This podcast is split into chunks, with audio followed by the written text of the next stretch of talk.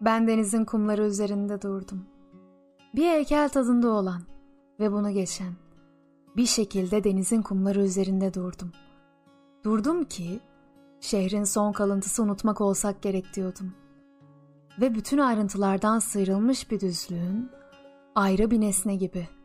Daha sonra da hiç görmediğim bir yaratık gibi. Üstüme gelmeye başladığı bir şey olsa gerek. Ben bunu duyuyordum.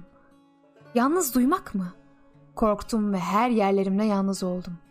Oldum ki düzlük dediğim o korkunç varlık bitmek tükenmez bir kaynaktan çoğalarak üstüme aktıkça ben kendimi koruyordum. Sanki bir çaresizlikten ödünç aldığım kendimi.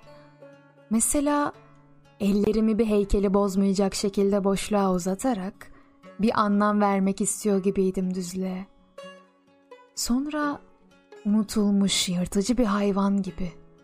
İşte ben.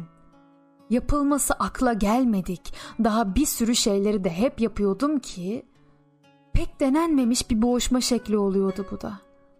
Sonra ben yoruluyordum. Yalnız yorulmak mı? Giderek geri çekiliyordum biraz. Ben geri çekiliyordum biraz. Güçlenip saldırmak için düzlüğe yeniden. Ama hiç bilmiyordum ki neresinden vurulurdu bu düzlük. Neresinden bozulur bilmiyordum ki.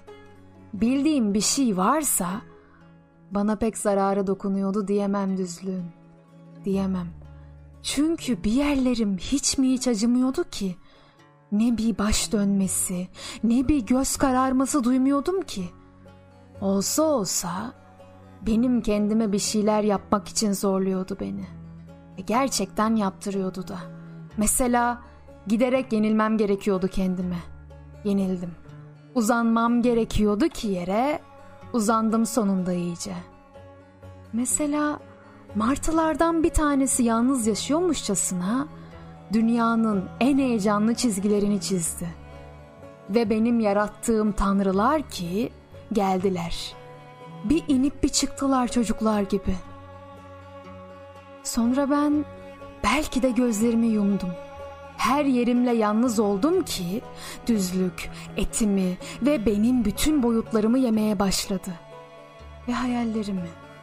Demek oluyor ki bir süre kalsam böyle kimseler tanımayacak beni.